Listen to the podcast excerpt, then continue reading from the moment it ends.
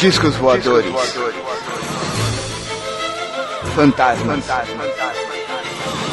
Criaturas horripilantes.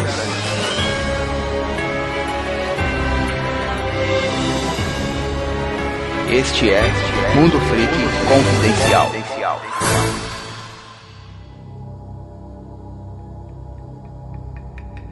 Este episódio é um oferecimento de Freakbox. Freakbox é a nossa loja de camisas, de camisas e futuramente mais umas coisinhas, mas eu estou guardando surpresas. Então, caso vocês se interessem pelas nossas duas estampas atualmente no site, entrem em loja.mundofreak.com.br ou então no mundofreak.com.br mesmo você consegue ter o banner e os links para acessar as camisas. Interessante é que as outras duas camisas serão lançadas conforme nós formos vendendo essas, tá bom, galera? Então a gente vai desbloqueando novas novas estampas conforme a venda das anteriores. Então, nos ajude. Fique atento até o final do episódio. Após a leitura de e-mails e recados, nós sortearemos um livro para você, então fique ligado. Mundo Freak Confidencial é um podcast disponibilizado pelo site mundofreak.com.br. Acesse.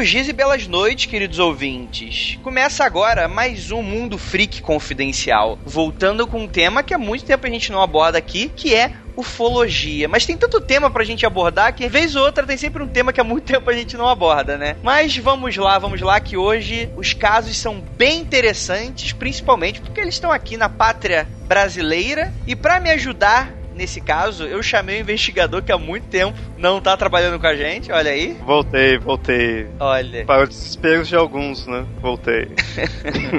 Léo, lá do Mitografias, seja bem-vindo novamente. Valeu, sempre bom estar aqui. e temos aqui também uma ouvinta muito pedida para gravar com a gente. Giovana, por você presente. Olá, gente, tudo bem? Se lembram de mim, do feedback? Sou eu. Consegui. Consegui, gente, participar de um episódio. Uhul, yeah! Justo de ufologia, hein, Andrei? Por quê? Não entendi porque você. não, tô zoando, tô zoando. Eu sou cética, mas vamos lá. Ah, meu Deus do céu. Dois céticos aqui não dá. Olha, as pessoas me, me, me avisam. Tamo junto. No, último, no último minuto. Ah, não, cara, pior que eu vou ter que fazer o papel do Rafael, já havia, né? Nossa. Vai ser o demônio no final do caso, a gente vai descobrir. Vamos lá, gente. A gente vai falar de dois casos aqui mega interessantes da ufologia brasileira e que eles são um pouquinho underground, né? Eles não são casos dos mais conhecidos, né? Que a gente tem aí o caso das máscaras de chumbo, né? O caso do chupa-chupa, o caso, né, de Varginha, que a gente já tinha falado, né? Nem o, o Birajara lá, Operação Prato. A gente vai falar de dois casos mega interessantes. Então, vamos lá.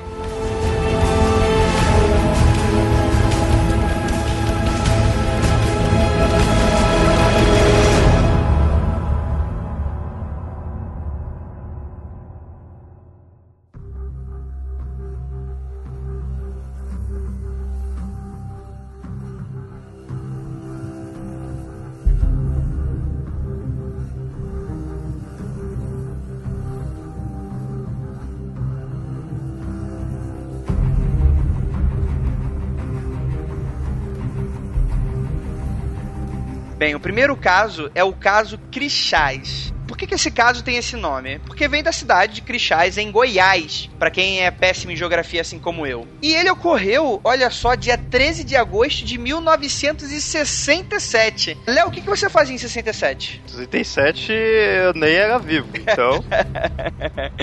cara, 20 anos antes de eu nascer.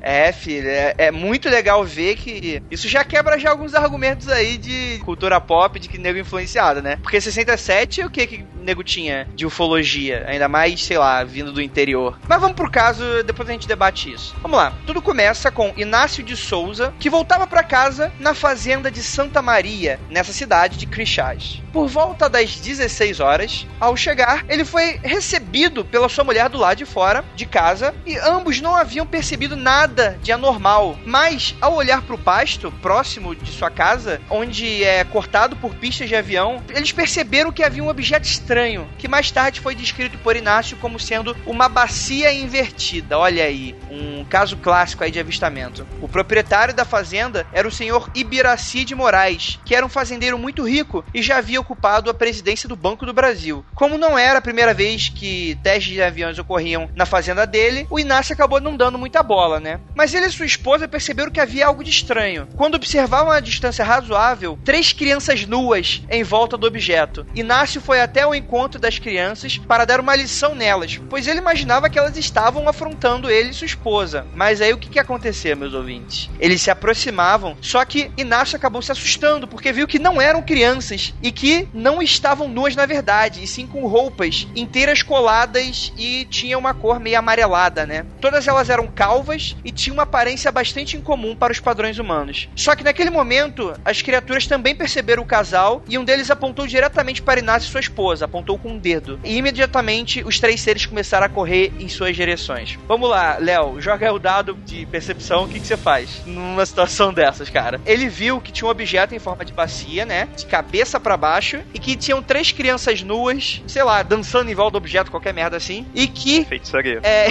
que quando ele, ele se aproximou, as crianças não estavam nuas, mas sim tinham colantes amarelados. É, os super-heróis. É, tá cheio de graça esse Léo. E aí, eles eram calvos também, tinham aparência inumana, eles não, não pareciam realmente crianças, apesar da estatura. E, com espanto, né, as três crianças correram em direção a eles. E aí, o que, que você faria nesse caso? Meu, tá correndo atrás da pessoa, você foge. Ah, tá correndo atrás de vai que é trombadinha. Sério, se, se, qualquer pessoa vir correr atrás de mim, eu vou fugir.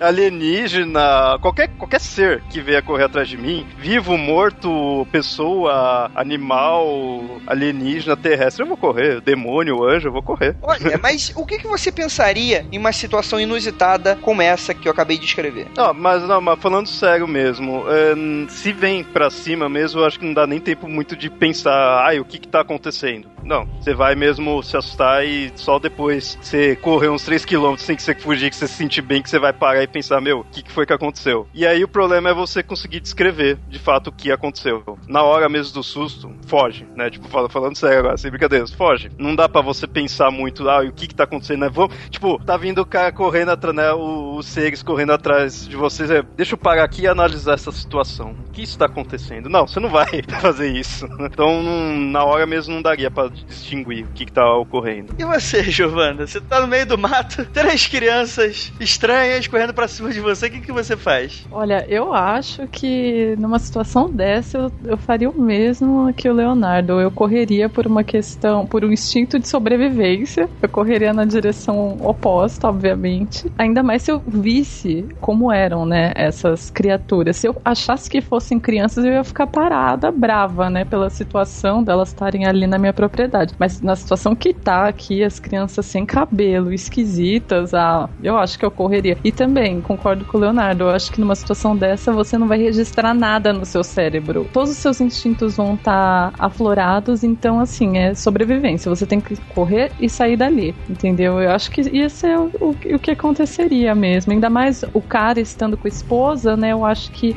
na prática ele sairia correndo, arrastaria ela junto pra, né, evitar que qualquer outra coisa acontecesse. Caso ele tivesse uma espingarda, ele talvez não precisasse correr tanto. Ah, não, mas... é. Mas olha, olha que interessante, Léo. Não é que ele tinha uma espingarda? Olha só.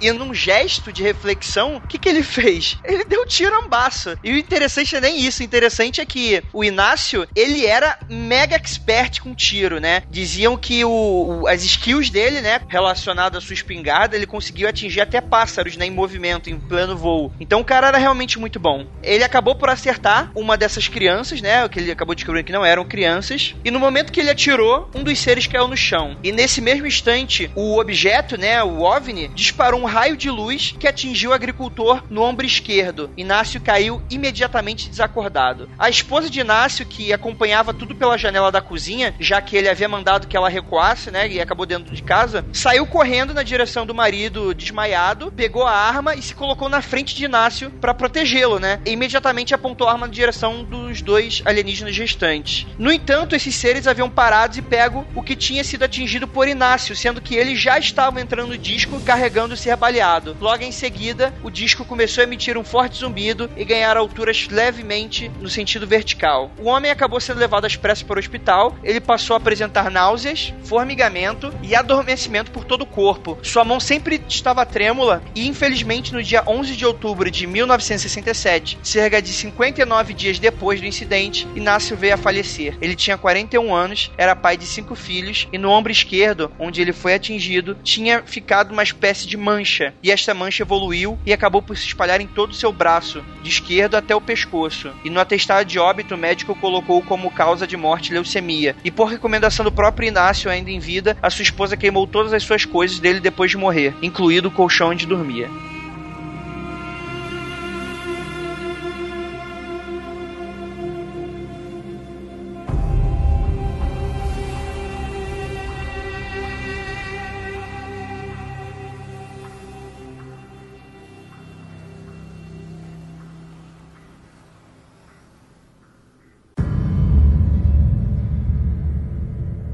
E aí? Viu? Foi mexer com, com o ZT. O, o que, o que tirou, tirou o raio nele foi a, a bacia, né? Foi, foi a UFO, bacia. né? Sim. A bacia. Essa parte da náusea, do formigamento, adormecimento, a náusea, o adormecimento, pode dizer que foi pelo susto. Só pelo susto já pode de repente causar nisso, principalmente de repente pela idade. Então, 41 anos. Ó, não se esqueça que antigamente 41 anos era já velho. Não, não, mas Léo, Léo, Léo, 41 anos. Mas eu tô dizendo o seguinte, não, mas é, você se assustar pode causar isso. Você tiver um susto alto, pode. Que não falei, não que de repente possa ser outra coisa, mas esses sintomas ainda não, não quer dizer tanta coisa assim. A parte do braço depois da leucemia é mais grave. É interessante porque a leucemia, eu não sou médica, posso estar errada, mas a leucemia ela pode ser originada também por altos níveis de radiação, se não me engano, porque altos níveis de radiação podem causar problemas no sangue, né, matar células e tal. Então é interessante o cara ter morrido de leucemia depois desse raio. Ó, e 67, essa é a época da radiação, que tudo era radioativo nessa época. Olha, eu acho que é é muito pouco provável essa explicação pela idade, né? Porque assim, as pessoas realmente morriam mais cedo, mas por motivos diversos que a medicina acabava por não curar, né? Mas, por exemplo, quando a gente tá falando aí de problemas cardíacos, esse tipo de problema só realmente começa a aparecer quando o pessoal começa a viver mais, que aí o coração já começa a falhar. O coração não começa a falhar com uma pessoa de 40 anos, né? A não ser se ela já tinha já um esquema de já ter alguma doença cardíaca, que aí acontece até quando a pessoa tá, é bem jovem, até, até como crianças, às vezes, pode acontecer até óbito se houver um problema no coração. Mas assim, esse caso é um clássico de radiação mesmo, porque, se eu não me engano, vendo as histórias de Hiroshima, tem muito disso de formigamento, áreas pouco sensíveis depois. É, isso é bastante interessante. E assim, eu só acho que,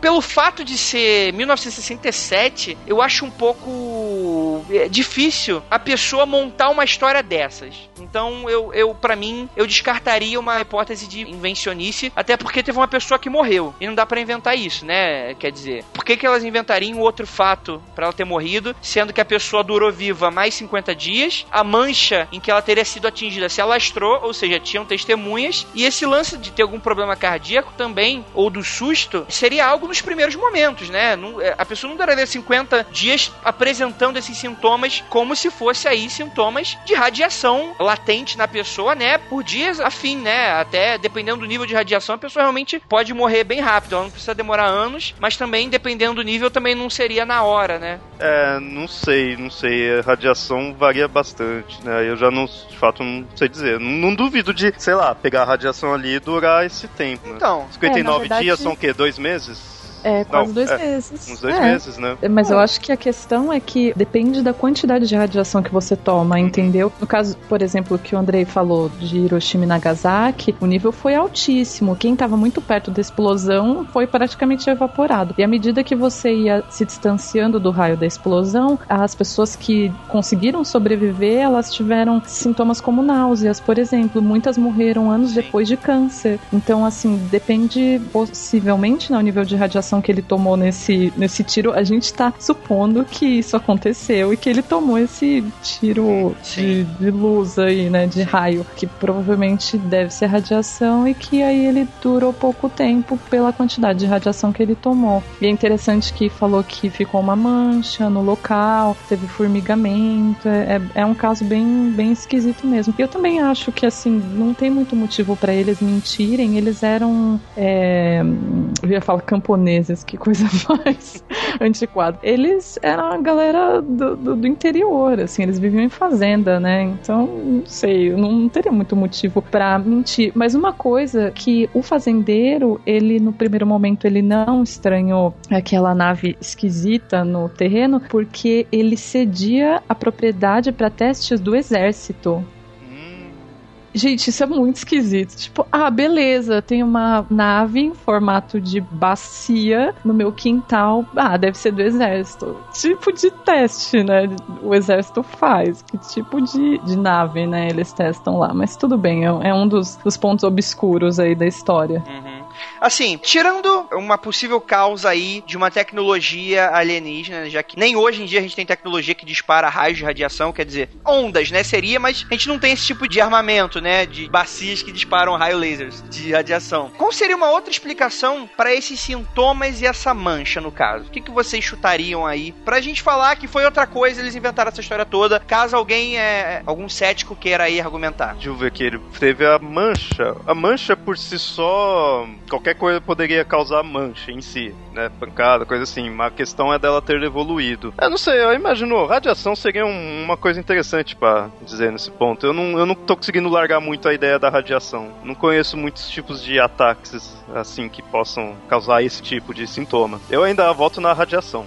Mesmo Olha. se não fosse alienígena, que eu gostei dessa ideia dos, dos militares aí, olha, sabe? Mesmo até, sabe, a alienígena é muito padrão. Eu gostei dessa ideia dos militares. Sim. É, Não, e o não cara se tá esqueça- cedendo a fazenda pra eles, olha. E não se esqueçam que isso aconteceu em 1967, na época que a gente já estava num regime militar e que muita coisa era feita sob segredo de Estado. Sim, sim. Né? Por isso que, assim, digamos assim, meu lado cético falando. Essa ideia de ter falado aí dos militares, pra muita gente vai corroborar, viu? Ó, estavam escondendo alienígenas, os militares sabiam. Pra mim é o contrário, sabe? Pra mim mostra, porra, os militares estavam ali aprontando alguma coisa É, em segredo, porque né, mi- militar que se preze faz as coisas em segredo. Tudo que depois solta tudo, mas faz. e. Então, sabe, a ideia do alienígena não, não, não precisa, sabe? A- a- a- os alienígenas são uma cerejinha do bolo nessa história. Mas só dos militares aí já fica interessante. O que eu fico meio assim um pouquinho com essa história, no geral, não meio assim em dúvida, mas assim, tem pouca gente aí. Precisava de mais pessoas. é. É, pra Não. testemunha do ataque, sim. Mas pra cuidar do ferido, aí a gente tem testemunhas, né? Quais? Só o médico, assim? Ah, o que não, que é que tem? Léo, o cara durou 50 dias, né? Vai, deve ter visitado a família, o cara deixou cinco filhos, né? Então, mas não tá falando nada que ficou mostrando ainda isso, sabe? É o lance Só que tá na não hora que ele morreu, né? né? Foi só o o fazendeiro e a esposa dele. O médico viu quando ele já tava mal e esse caso não tem muitas testemunhas. É só o Inácio, a esposa dele, o médico viu quando ele já tava mal e não tem nenhuma prova material. Depois a gente vai ver um, um- um caso daqui a pouco no, no episódio que, que ainda a gente tem alguma prova material. Mas nesse aqui não tem nada. É, é realmente só o relato, a mancha Casos- no braço dele e só. E casos com pouca testemunha fica também da dúvida da data, né? É, Épocas ficam voláteis. É, mas eu acho interessante porque isso é bacana você ter dito isso, mas eu não sei, porque a gente tem aí um documento, né, do o registro de óbito com a leucemia. Então tá documentado, datado em teoria certinho, né? Mas a questão que eu acho é que é o seguinte, final da década de 60, talvez a gente não tivesse aí uma cultura de ufologia mega explorada. A gente tá falando, a gente tá falando de Goiás, aí muito provavelmente interior, já que a gente tá lidando com fazenda. O máximo que a pessoa pudesse ter tido contato com ficção científica seria algo próximo, talvez, de Flash Gordon, ou um pouco dessas fantasias. É, é, dessas. Já é meio fantasia, né? Dessa questão de armazinhas ou homenzinhos verdes. Isso, na verdade, foge bastante dos relatos ufológicos do resto do mundo. Que se você for comparar com essa época, são relatos bem parecidos entre si. Geralmente crianças, né? Seres loiros, é, raios em si, disparadores, né? Essas coisas aí de formas talvez até pouco luminosas, eu poderia chutar assim. Então quer dizer, eu arrisco a dizer que o Inácio e a esposa dele muito provavelmente não tinham esse tipo de contato com essa cultura de ufologia nessa área para saber desses casos. No caso de se tornar aquela coisa quando a pessoa acredita muito que aconteceu e ela criou aquele fato da cabeça, né? Isso ficou uhum. suscetível. Então eu não sei, cara, é bem misterioso. E aí, gente, a gente fecha o caso? Alguém tem mais alguma coisa para complementar? Não, acho que a gente falou basicamente tudo o que ele tinha. Ele é um caso ser... pequeno, né? Sim, ele é um caso pequeno, mas por ser pequeno eu acho ele interessante, né? Porque ele não é conhecido, mas ele bate muito com outros relatos da mesma época. É. E é interessante como as crianças, né? Esse lance das crianças, o terreno da ufologia mudou das últimas décadas, né? E a gente pode devagar isso de diversas formas, mas antigamente a gente tinha muito mais relatos relacionados a criaturas humanoides parecidas conosco, né? Você vê que a pessoa de longe confundiu, de perto viu alguns traços diferentes, né? Quer dizer, eles não tinham traços já muito diferentes, porque de longe ele confundiu com uma criança. Apenas viu que eles não pareciam crianças de perto, ou seja, como se fosse algo lembrando anões, mas não um anão que a gente conhece, né? Mas como se fosse um adulto pequeno. Talvez um traço um pouquinho diferente de forma física, algo, mas algo que não chame talvez muita atenção, mas de perto poderia assustar. Os colãs, né? Que obviamente não seria algo natural nessa época, né? Nenhuma roupa, não tinha Lady Gaga nessa época. e eu acho interessante que a gente não tem mais gelato desse nível, né? A gente hoje em dia tem muito mais gelato já com Grace. Né? Então, né? eu acho que isso daí tá muito ligado também a essa ideia da cultura do UFO, que até mesmo você tinha falado, nessa época já no, em 67, apesar de estar já iniciando, teve muitos casos aí de UFO, a comunicação não era tanto quanto a de hoje, tudo não, que ainda não com o passar do tempo fica mais enraizado. Hoje em dia, se você ver, por qualquer que seja o motivo, alguém mediano, cabeçudo, com os olhos grandes, tipo, membros alongados, assim tudo, já vai vir na sua cabeça a imagem de um alienígena. Se você não tem essa imagem na tua cabeça, já forma. Por que, que vem essa imagem? Porque a gente já tem essa imagem formada. Por causa de filme, por causa de tudo a nossa cultura. Se você não tem essa imagem formada, em primeiro momento você vai associar com outras coisas. Você vai associar com o que é mais próximo. Então, se é uma época onde não se tinha a cultura de um ser com esses aspectos, status a altura dele, principalmente nesse caso que foi visto como crianças, você vai associar com um ser mais próximo, que aí no caso é humanoide, você vai associar com um humano. Claro, aí você chegando perto, você vendo, aí beleza, aí você vai ver as diferenças, mas em primeiro momento você associa com aquilo que você já conhece. De repente, se é uma pessoa religiosa, muito religiosa, muitas vezes ela pode associar com um demônio, sabe? Esse é um dos motivos que eu acho que a gente tá cada vez mais indo pros Greys e pra coisas do tipo, né? Enquanto antes teria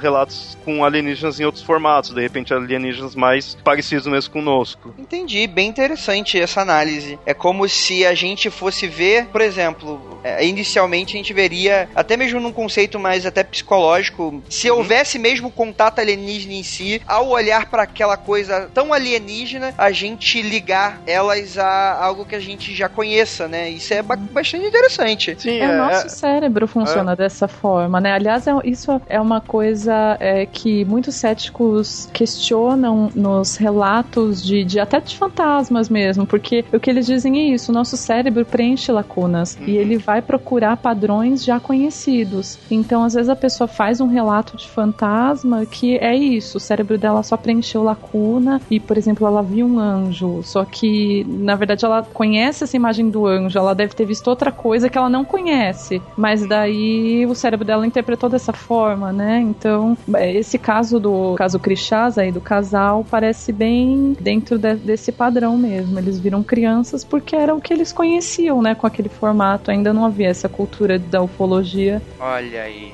olha aí. E aí, ouvinte, o que, que você acha? Você conhece esse caso? Deixa aí seu comentário. Vamos agora para o próximo.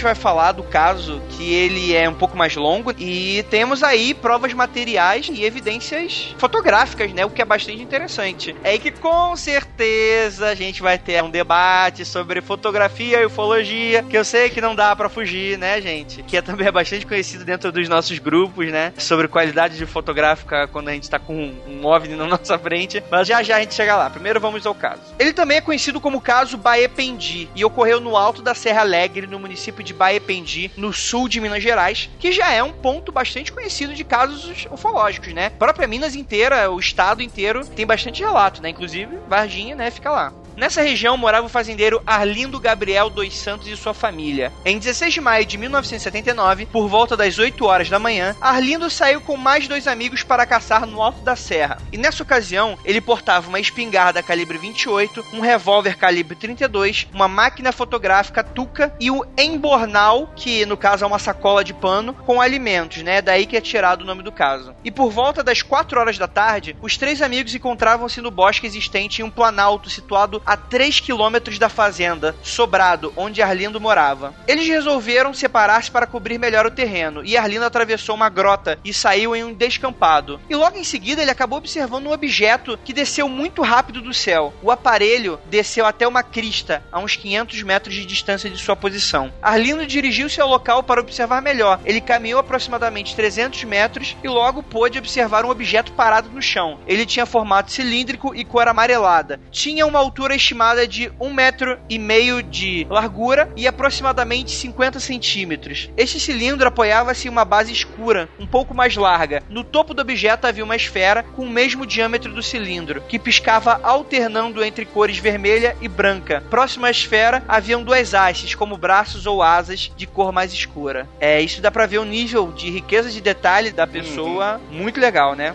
O Arlindo, que observando o aparelho por dois ou três minutos, lembrou-se que portava sua câmera. Ele apanhou e obteve duas fotografias do objeto. Devido à distância em que se encontrava e com o fundo escuro da paisagem, o objeto é visível na fotografia como uma mancha branca, né? Aí vocês têm que levar em consideração a época, né? A luminosidade, a distância e por aí vai. Mas a gente vai deixar todas as fotos que a gente estiver falando aqui no post, tá, galera? Então, se vocês tiverem curiosidade, entrem no post que a gente vai estar tá lá listado aí no post do podcast. E o Arlindo acabou por deixar de observar o, o, objeto momentaneamente e ao tentar fotografar novamente, ele percebeu que tinha desaparecido misteriosamente e silenciosamente. Então, ele decidiu investigar. Caminhou até o local, percorreu aproximadamente um trecho de 50 metros, quando observou que outro objeto acabou descendo e se fincou no chão, a uma distância de 46 metros dele. Este aparelho tinha o formato ovoide e estava em posição vertical. E também tem um nível bastante interessante de riqueza de detalhes sobre ele, né? É, e também uma das coisas que chamam a atenção é que ele tinha uma hélice, o que é algo bem diferente dos padrões da ufologia.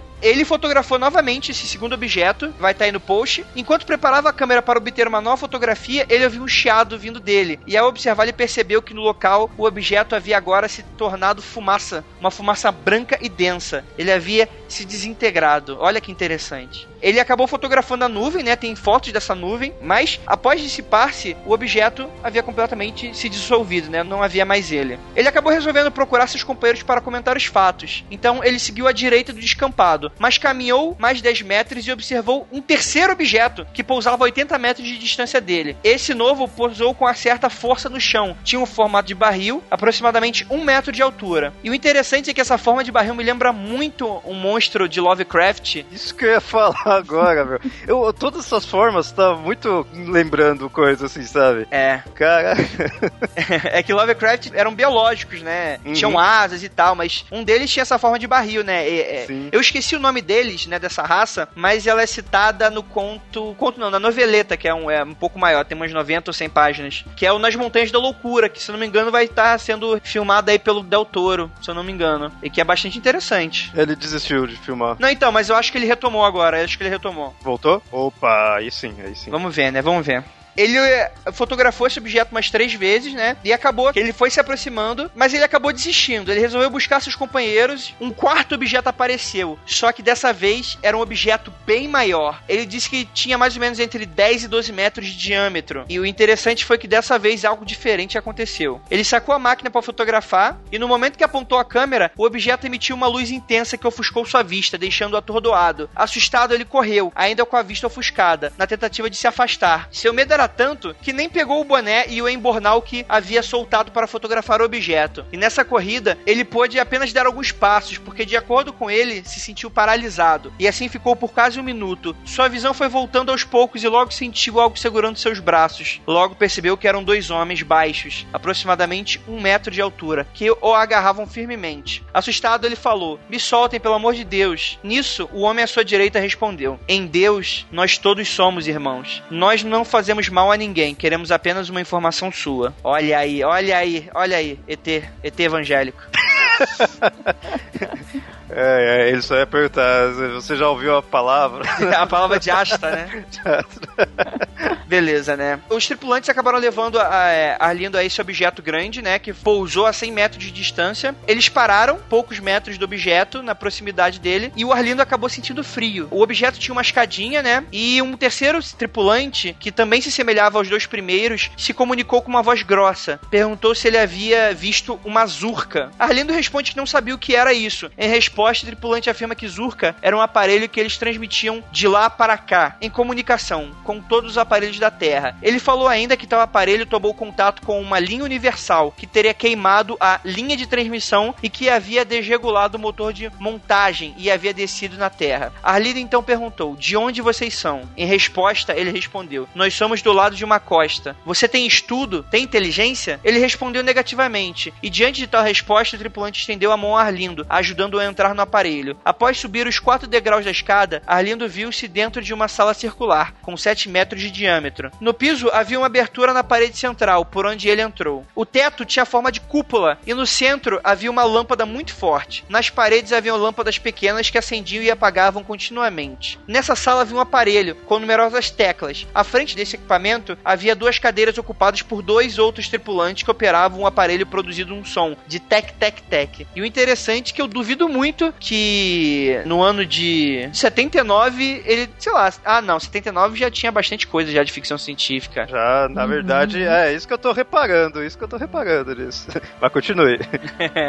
Os seres, eles utilizavam uniforme e capacete. E com a entrada do fazendeiro na sala, eles se levantaram e conversavam entre si em uma linguagem desconhecida. Em seguida, surgiu vinda de um corredor lateral um novo tripulante sem capacete e aparentemente do sexo feminino, que dirigiu-se a eles com quem conversou, utilizando a mesma estranha linguagem. E após algum tempo, o tripulante seguiu a direção do corredor. Um dos tripulantes que haviam capturado Arlindo colocou a mão em seu ombro, indicando para que seguissem. Ele foi escoltado e seguiu a moça até um pequeno corredor. Eles entraram em uma pequena sala onde havia um pequeno aparelho que Arlindo descreveu como semelhante a uma geladeira, que possuíam telas. E aí, a tripulante mostrou algumas imagens, mostrou a Terra, né, o Sol, a Lua, e em seguida mostrou uma mancha que tinha uma cor de uma prata amarelada, era a cor da mancha, com contornos irregulares. E ela explicou que era onde eles estavam e que vieram ali e voltariam em poucas horas, mas de acordo com a rotação da Terra entre sua própria Lua e seu próprio Sol. Arlindo estimou que essas explicações duraram aproximadamente uns 5 minutos, né? E um detalhe bem curioso é que o fato de que não havia sincronia entre o que era falado e o que era ouvido, né? Pelo Arlindo. Ou seja, muito provavelmente a gente tá falando aí de telepatia, né? E talvez os seres estivessem mexendo a boca só pra não assustar o cara. Tá sendo dublado. É. tá bom, Léo. É... no final da pequena explicação, um dos tripulantes retirou o capacete, desconectando inicialmente a tubulação ligada ao elmo. Então ele falou: Nós somos de uma só matéria, igual a você, Arlindo, do mesmo sangue e vivemos no mesmo trabalho. Daqui a pouco teremos transmissão. E após isso, Arlindo foi levado de volta à entrada da nave. Os tripulantes recomendaram: desça e siga a vista, porque o aparelho condena a visão. Ele acabou seguindo, né, a recomendação, caminhou sem olhar para o disco por uns 200 metros, tendo sua espingarda ainda pendurada no ombro e tendo seu revólver preso na cinta direita. Ele caminhou com dificuldade, sentindo seus ombros um pouco presos. Após ele caminhar aproximadamente uns 300 metros, seus movimentos começaram a voltar ao normal e acabou encontrando os companheiros dele. E durante aproximadamente 20 minutos ele não conseguiu descrever descrever o que havia acontecido. E quando descobriu, ele contou dos objetos que havia visto, né? Mas ocultou a parte dos tripulantes, né? O que é bem interessante. Ao chegar em casa, a esposa do Arlindo, a dona Terezinha, constatou que o olho da testemunha estava avermelhado, né? E nos três dias seguintes, ele acabou sentindo dor de cabeça e seus olhos ficaram inchados. Ele também sofreu de um desânimo, né? Por alguns dias, sem alteração de apetite ou em seu sono regular. Na mesma noite em que ocorreu o contato, ele recebeu a visita do seu irmão, o Jairo, na ocasião com 54 anos. Este constatou os olhos avermelhados e sua aparência de desânimo. E o protagonista relatou o episódio ocultando o encontro com os tripulantes, né? Em 14 de julho, ele acabou seguindo seus companheiros de volta no local onde tudo teria acontecido, seguido por ufólogos, né? E acabou encontrando o Embornal, que foi perdido pelo Arlindo, né? O interessante foi que eles encontraram o pedaço de pano coberto com desenhos e inscrições estranhas. Olha aí que interessante. Todas essas fotos vão estar no post, tá, galera?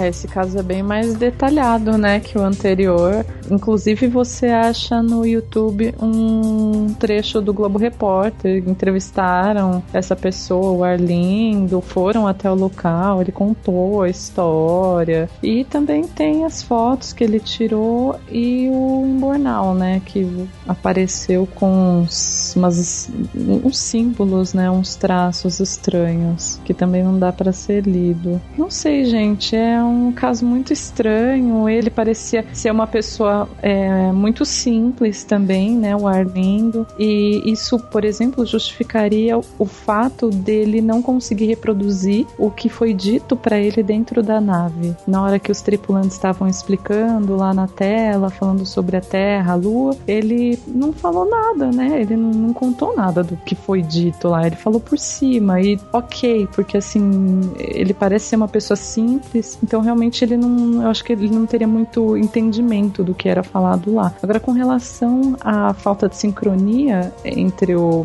a fala, né, dos tripulantes e a boca, é bem esquisito, né? Porque se você usa telepatia, você não mexe a boca, né? Sim, sim. Mas poderia ter sido usado para não assustar o cara, né? Por isso que eu, inclusive, eu, eu achei bem interessante é, um pequeno detalhe no relato, que é a criatura perguntando se ele tinha estudo, né? Porque como eles queriam uma informação, é algo de total sentido, né? Você perguntar para alguém que tem faculdade, na época, né? Você tem faculdade, se a pessoa cursava engenharia ou algo, poderia ter a possibilidade deles saberem pedir essa informação, né? E talvez por eles verem que a pessoa era simples, eles teriam conversado dessa forma para não assustar ele, ou algo nesse sentido, já que ele também tava armado e tal. E cara, é a primeira coisa que você faz, sei lá, você tá andando no mato, ó, vou fazer aqui um relato meio forçado, forçação de barra, mas beleza. Você tá andando no mato, você encontra um um lobo selvagem. O que, que, você vai fazer? Você vai tentar dialogar com ele? Não. Você vai tentar fazer ali sinais para que o lobo, você tenta, ao mínimo, se comunicar com o lobo, né? Muito provavelmente você vai se abaixar, né? Você vai fazer aqueles movimentos de recuo, né? Com as mãos colocadas para baixo, ou algo nesse sentido, para tentar acalmar, como você faria talvez com um cachorro, ou algo nesse sentido, né? Se você for levar para esse lance, né? De você tentando se comunicar com uma espécie inferior, tentando utilizar de uma linguagem que seja de melhor entendimento para ela, eu acho que faz sentido esse lance da telepatia com eles mexendo a boca, sabe? para não assustar a pessoa. para mim faria sentido. Uhum. É, pode ser. Bom, é, o problema é que agora eu vou, vou ser chato. Normal. Vamos lá. Então, porque uh, ele parece ser diferente do primeiro, mas na questão porque ele tá mais detalhado. O problema do primeiro caso que a gente falou, eu não acho nem a questão de falta de detalhes. Pelo contrário, é a falta de pessoas. E então se limitava ao casal. E esse daqui também não tem muitas pessoas, né? Se limitar a ele. E só que tá bem mais detalhado. O problema é que muito detalhe que fica estranho. Muito detalhe não me convence, sabe? Isso daqui o Andrei foi lendo, parecia um que ele tava narrando um conto, uhum. sabe? Então, assim, ó, antes, é, vamos esquecer um pouquinho o que de fato aconteceu com ele. Esse relato em si, que a gente tá aqui, que é o que o Andrei passou, que tá, para mim, tá estranho Independente do que aconteceu ou não, se teve alienígena ou não, o que aconteceu com ele. Mas esse relato que essa ideia de todas essas contagens de metros, de que fez isso, fez aquilo, voltou, né, tudo viu isso, viu aquilo. Esse relato em geral tá muito detalhado. Não sei, para ter um floreio é, é fácil. Né? Então pode estar tá muito além do que de fato aconteceu, pode estar tá diferente do que de fato ocorreu. Essas fotos, algumas aqui, não dá para dizer nada. Né?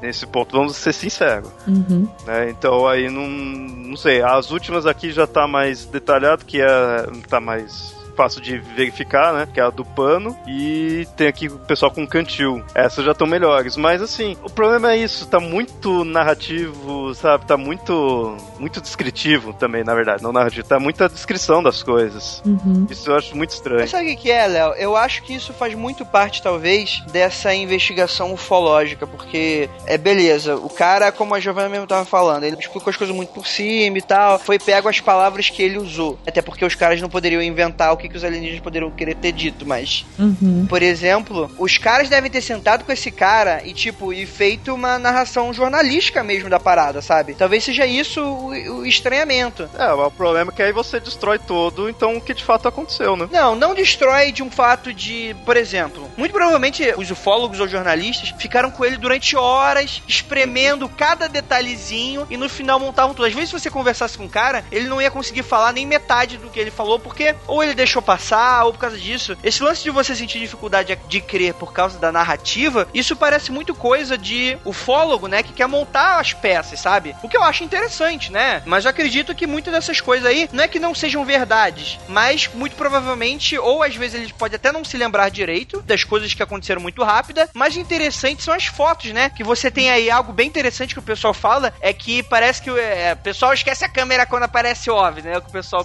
é que os céticos falam. Nesse caso, né? Beleza, as fotos são em má qualidade, por causa da época, obviamente. Também a gente tá falando aí de grandes distâncias. Mas, por exemplo, aquela foto lá da fumaça, cara, tá bem, bem aparente, cara. Tá, tá bem legal. Assim, dá então, pra ver que é uma fumaça. Mas é aquilo. Então, o problema, a única foto que tá melhor assim é de uma fumaça. É exatamente, que poderia ser facilmente reproduzível pelos seres humanos, né? É. Exatamente, é problema, pode ser qualquer coisa. Mas vocês chegaram a ver por curiosidade onde fica essa cidade em Minas? Não. Fica muito no meio do nada. Desculpe, mineiros mas fica muito no meio do nada. Fica não, não perto, assim, mas fica ali na região de São Tomé das Letras. Sim. Para começar. Que é uma área que não tem grandes cidades. São cidades muito pequenas, entendeu? O que eu tô tentando falar é que tem muita área desabitada lá. Então, assim, se você acredita em OVNIs, é um bom lugar para você encontrar um OVNI, por exemplo. Sim. Entendeu? Porque é isolado e tal. Então, nesse sentido, você até tem essa possibilidade. Ele pode estar falando a verdade porque o local, sei lá, você poderia ter avistamento lá. Uma coisa que me incomodou um pouco no começo e depois eu fiquei pensando e, e fez todo sentido é na hora que a criatura agarra ele pelo braço e ela responde em Deus, nós somos todos irmãos. Isso me incomodou um pouco porque que, que diabos um alienígena falar de Deus? Só que aí retomando a ideia de que o alienígena, que teoricamente nessa situação ele é uma raça superior, ele tá falando como inferior e ele tem que usar coisas que a outra pessoa inferior identifique, faz todo sentido, porque o cara, o Arlindo, ele falou: me soltem pelo amor de Deus. E em seguida a criatura falou isso, entendeu? Ele não chegou se apresentando em Deus, nós somos todos irmãos. Não, o cara primeiro falou em Deus e aí a criatura deve ter pensado: beleza, o sistema de crença dele é esse, então vamos usar para ele reconhecer alguma coisa, entendeu? Para diminuir o estranhamento. Mas também pode ser viagem minha. Agora. Não, faz sentido sentido. Né? E... Principalmente se de repente conseguir mostrar que os alienígenas já têm ciência de que tá. Já conhece aqui, né? Não é só. Se você tem uma raça mega evoluída, com certeza eles se estudam antes de pisar em qualquer lugar. É, então.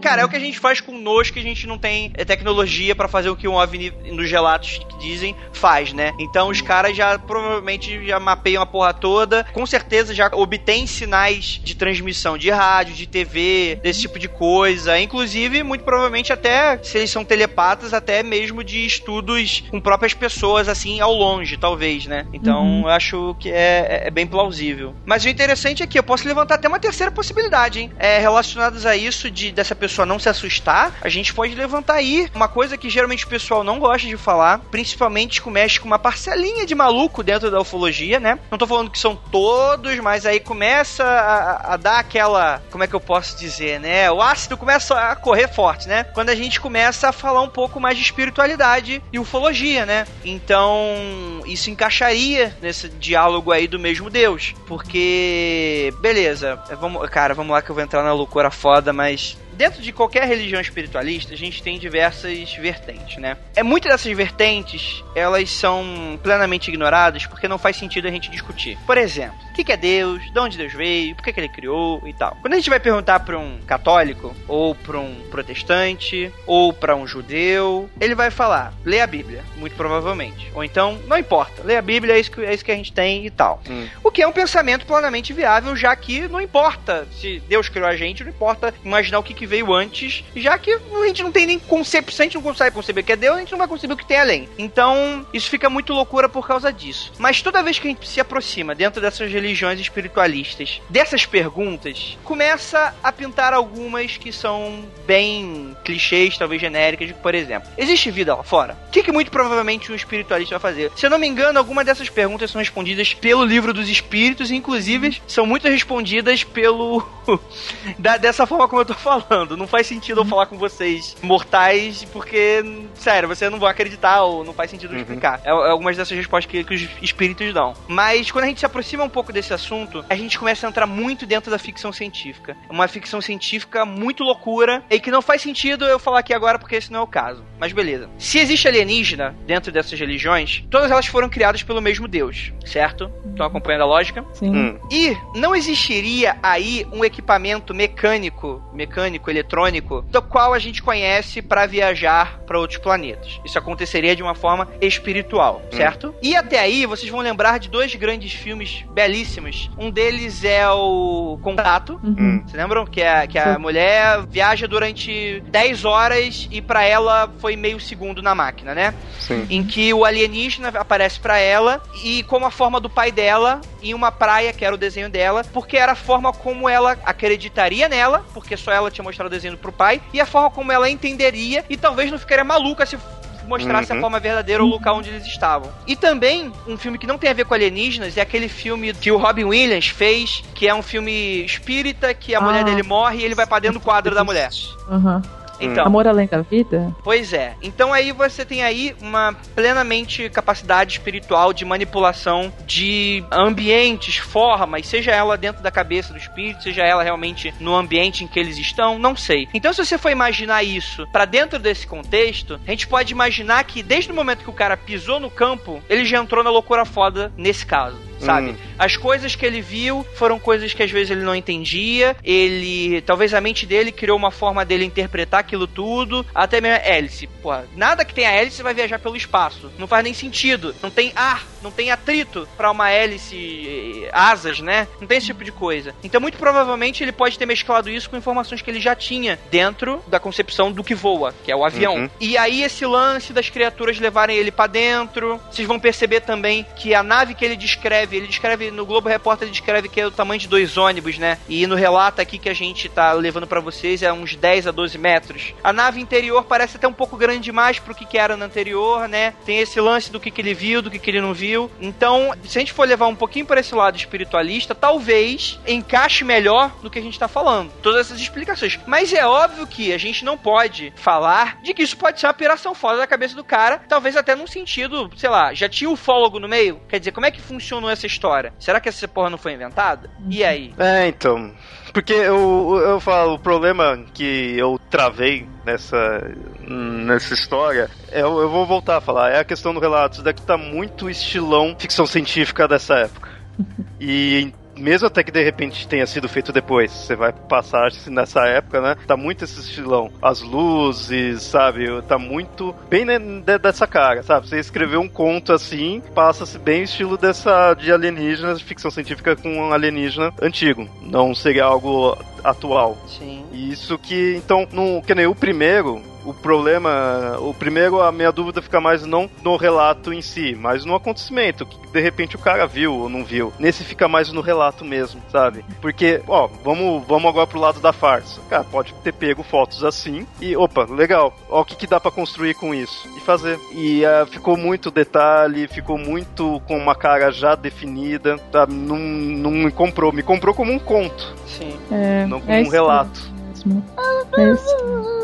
O interessante é que é, o Jung, ele levava bastante a sério ufologia. É, e, cara, eu adoro quando os céticos se prendem a certas pessoas que é, realmente é, é, levaram a causa científica pra frente, evoluíram bastante a humanidade, como Newton, né? Como o próprio Einstein. é, Einstein e tal, e ignoram o fato que esses caras eram porra loucas fodas e acreditavam em muita coisa que hoje os céticos não acreditam, né? E o Jung, pouca gente sabe, mas ele estudava bastante sobre ufologia é, e ele levava muito a sério. E para ele, ele dava uma explicação completamente psicológica pro lance da ufologia. Mas não que as pessoas inventavam aquilo. Inventavam no sentido de ver o que elas não estavam vendo, né? Mas, mas peraí, calma aí. É inventar, você tá querendo dizer assim, de mentira ou de. Não, não viu aqui. A mente criou. A mente criou. Ah, Na verdade, ele acreditava que a mente havia criado, mas assim, não criado dentro da cabeça dela, mas aquilo se exteriorizava fisicamente através da psicologia da pessoa. É uma loucura foda, mas o Jung tinha essa teoria. E ele levava alguns casos muito a sérios. Inclusive, se você for pesquisar um pouquinho nesse- ele nesse assunto, você vai ver que ele dava a recomendação de que esses casos precisavam ser estudados, porque muitos deles não tinham explicações, apesar de haver muitas testemunhas e apesar de ter algumas provas físicas, né? Porque,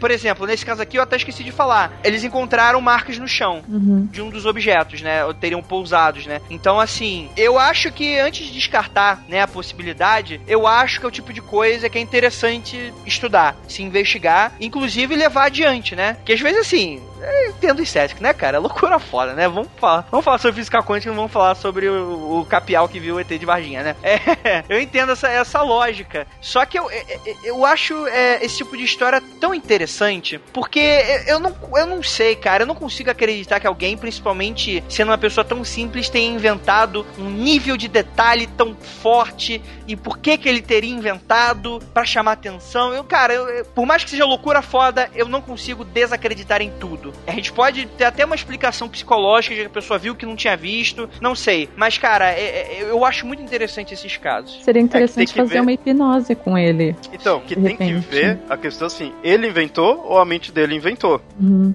Tem essa diferença. É, também, né? A gente não conhece direito a mente, né? Há, muitos anos a gente estuda e, e não conhece É, nada. não, é, não, e se, se o ca- se o cara acreditar nisso, ele não inventou, a mente dele inventou. É, sim, sim. Mas até aí, se, se a teoria do Jung tiver certa e a gente consegue exteriorizar esse psicológico, Mas isso daí de exteriorizar, eu queria entender melhor, explique melhor. Seria o quê? Tipo, você materializar algo começar a existir? exatamente, materializar, materializar no plano real um avistamento e até aí conseguiria explicar também histeria coletiva, talvez, né? Eu não tenho plenamente conhecimento de todo esse estudo do Jung, mas você consegue é, achar facilmente. É isso, essa parte do Jung eu não conheço. O Jung, inclusive, ele chegou a estudar é, manifestação de fantasma. Ele dizia que via um. E eu acho que a explicação dele é parecida com essa que você deu sobre OVNIs, Andrei. É como se a- a- o fantasma fosse uma manifestação da pessoa que estivesse vendo, entendeu? Também posso estar enganada, eu preciso. Uma eu já li isso no livro. Não, ele, até onde eu sei, ele não defendia que existia um princípio inteligente, entendeu? Naquela manifestação. Que se houvesse, era é partia da pessoa que estava vendo. Não, então, mas é,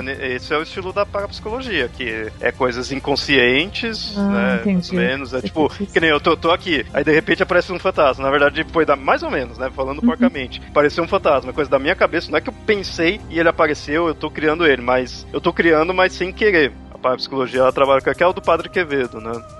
É, entendi. É, pode ser, eu vou, eu vou dar uma pesquisada e depois eu falo É, eu pra não- vocês eu não- É. direitinho, mas ele tem sim, ele teve alguma pesquisa nesse sentido. Então eu não sei, realmente, essa história parece pra mim, é, tem esses elementos que, ao contrário do, do Leonardo, eu acho que são fatos interessantes que possam corroborar a veracidade dela, só que ao mesmo tempo eu sentiria que talvez fosse aquela história que o seu tio tio velho conta, sabe? Ah, eu fui pescar com os meus amigos. E não que seja mentira, não que você ache que seja mentira, sabe? Mas talvez você ache que ele enxergou coisas demais ou que ele viu é, realmente é, coisas que não, não estavam lá. Mas é um relato interessante, especialmente, não digo pelas fotos, porque as fotos realmente são inconclusivas, mas o que me chamou mais atenção foi o, o objeto lá, o, a sacola de pano que tava com os. Sim. aquele alfabeto bizarro em Bornal. Não nem falar se é alfabeto mesmo, né? É, então eu vi um vídeo falando sobre esse caso, um cara dizendo que. Eu acho que foi nesse do, do Globo Repórter. Um cara falando que é, parece escritas antigas, tipo hebraico, alguma coisa assim, sabe? Mas que ele não conseguiu desvendar o que era. Se cara fala fenício, eu desacredito aqui agora.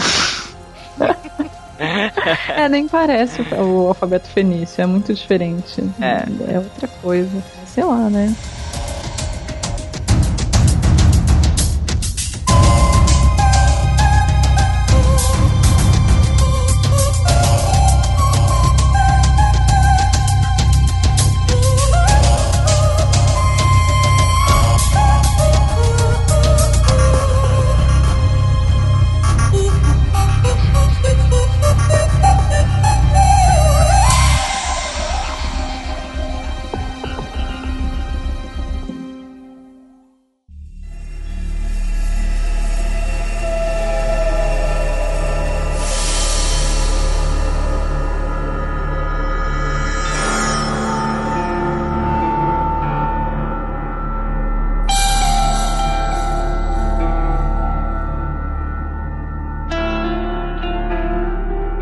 É isso, galera. É, espero que todos vocês tenham gostado desses casos. A gente gostaria muito de ouvir a opinião de vocês. Vocês também mais casos para recomendar para esse essa temática, né, de ufologia brasileira, ou até mesmo de outros lugares, né? Com certeza a gente tem muita coisa, mas a gente gostaria de ouvir de vocês o que, que vocês querem escutar e falar também a opinião, o que, que vocês acharam. Você acredita que é loucura? Vocês acreditam que é real? Vocês acreditam em ETs espirituais? O que, que vocês acreditam? Gostaria de agradecer muitíssimo a participação dele, o Léo, que tá sempre lá no Mitografia, se vocês sentiram falta dele, ele tá sempre lá. E aí, você pode explicar, Léo, pela 15 quinta vez, por que, que você tá tanto tempo sem gravar Mundo Freak? Cara, eu sou uma pessoa ocupada. Sou um Olha. trabalhador. Hum, Olha aí. hum. Né? E eu era um estudante, agora eu não sou mais, então agora eu tenho mais tempo.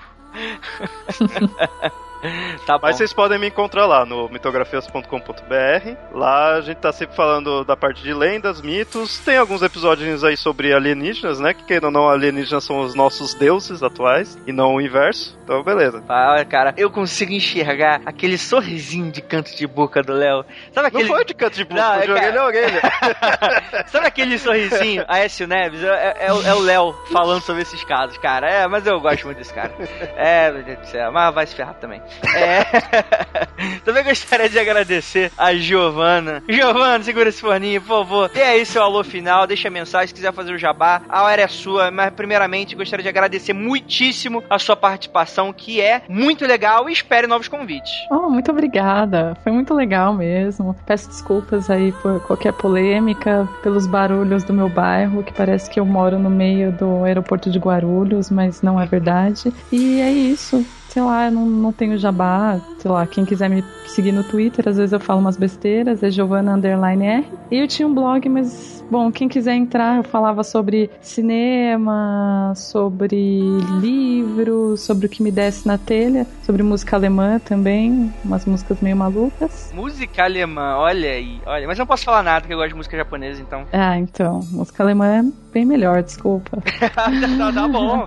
Desculpe, senhorita. Cara, eu gosto de É a única coisa da música alemã que eu Ah, sabia tá, dizer. Mas o hamster, o problema do hamster é que ele só é, é- Cara, ah, eu escuto música alemã, aí o cara só escuta hamster e acha que tá balando. A, a, a Giovana alemão. fala só de música alemã, filho. Não é só hamster que vocês escutam, não. É que isso é coisa pra mainstream, é muito too much mainstream pra Giovana. Não, eu gosto de Rammstein, é legal também, Olha aí, mas olha não é só isso que eu ouço. Mas então, quem quiser visitar o blog, faz um pouco de tempo que eu não escrevo, mas tem ainda textos antigos, que é o silencereports.wordpress.com. Quem não entendeu, entra no meu Twitter que tá lá o endereço. Vai tá aí no post. Tá bom, obrigada, gente. Aguardo um próximo convite, então. Olha aí, olha aí. Olha seus ouvintes te convidando, olha que abuso. É. é isso, galera. Vamos agora para a leitura de e-mails e comentários bem rapidinho e até o próximo programa. Até. Até.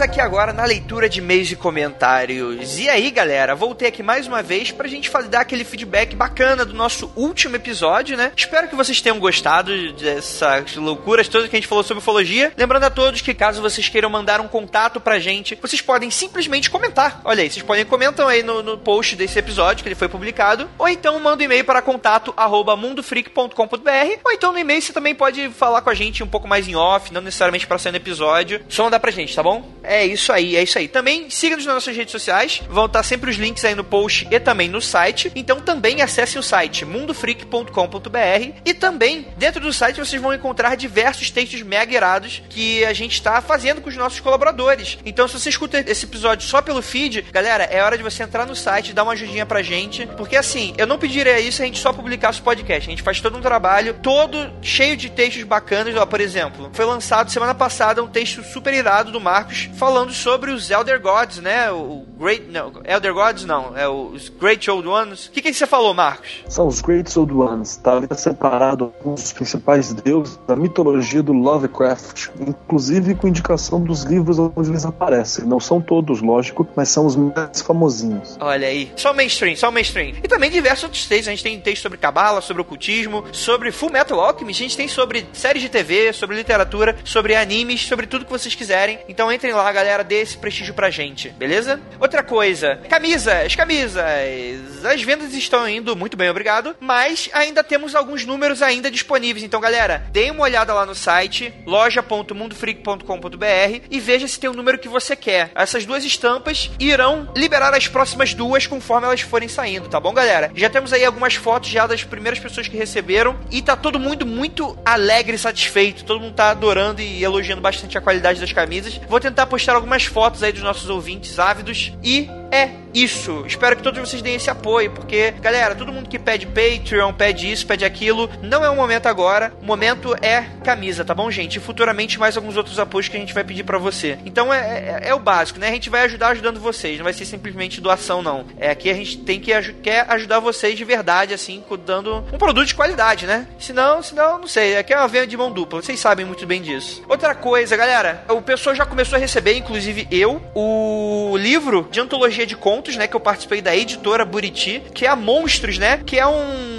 livro só com contos, né? Que foram selecionados, dentre muitos outros, só os melhores, claro. Então, um desses contos aí é meu, que é o do Frasco. Se bobear, eu, eu, se eu me animar, eu gravo alguma coisinha e coloco aí para vocês verem um trechinho do conto. Então é isso, o livro não é meu, tá? Eu só tô participando, mas seria muito legal vocês me incentivarem aí. Se quiserem mandar resenha, dar o feedback de vocês, fiquem à vontade. Então, para vocês que não estão com dinheiro agora, ou simplesmente não sei se vocês acham interessante ou não acham, se vocês quiserem concorrer, a gente vai sortear uma dessas edições que eu garanti aqui para vocês. E como é que a gente faz para vocês? Como é que você, ouvinte, faz para ganhar aí a sua edição? É muito simples. O que você tem que fazer é ter uma conta de Facebook, ter uma conta de Twitter, mas a gente não vai falar nada para você fazer nada de escala alfabético não, galera. Fique, fique à vontade. A única coisa que vocês vão fazer que a gente vai pedir é o seguinte: todas as pessoas que compartilharem o post do Facebook, tá certo? Lembrando que o podcast sai quinta, então quem não, não, não sabe procurar e tal, é só ver na, na quinta-feira esse post no qual você tá escutando aí agora. Entra entra no Facebook, na nossa página, compartilha o post do Facebook e lá no Twitter, sabe o Twitter? Então, você dá RT. A gente vai deixar todos os links das, dessas mensagens, desses posts liberados aí no post. Você só precisa compartilhar no Facebook e dar um RT no Twitter. Depois a gente vai verificar se a mesma pessoa deu RT e compartilhou, ela mesma, e a gente sorteia. E vai ser da pessoa. A gente vai sortear entre todas essas, tá, galera? Então é aquilo, a gente não tá pedindo nada de, de fase frase de efeito ou deixar um comentário, não. A gente quer alguma coisa de mais útil, né? Ajuda a gente a compartilhar o nosso conteúdo,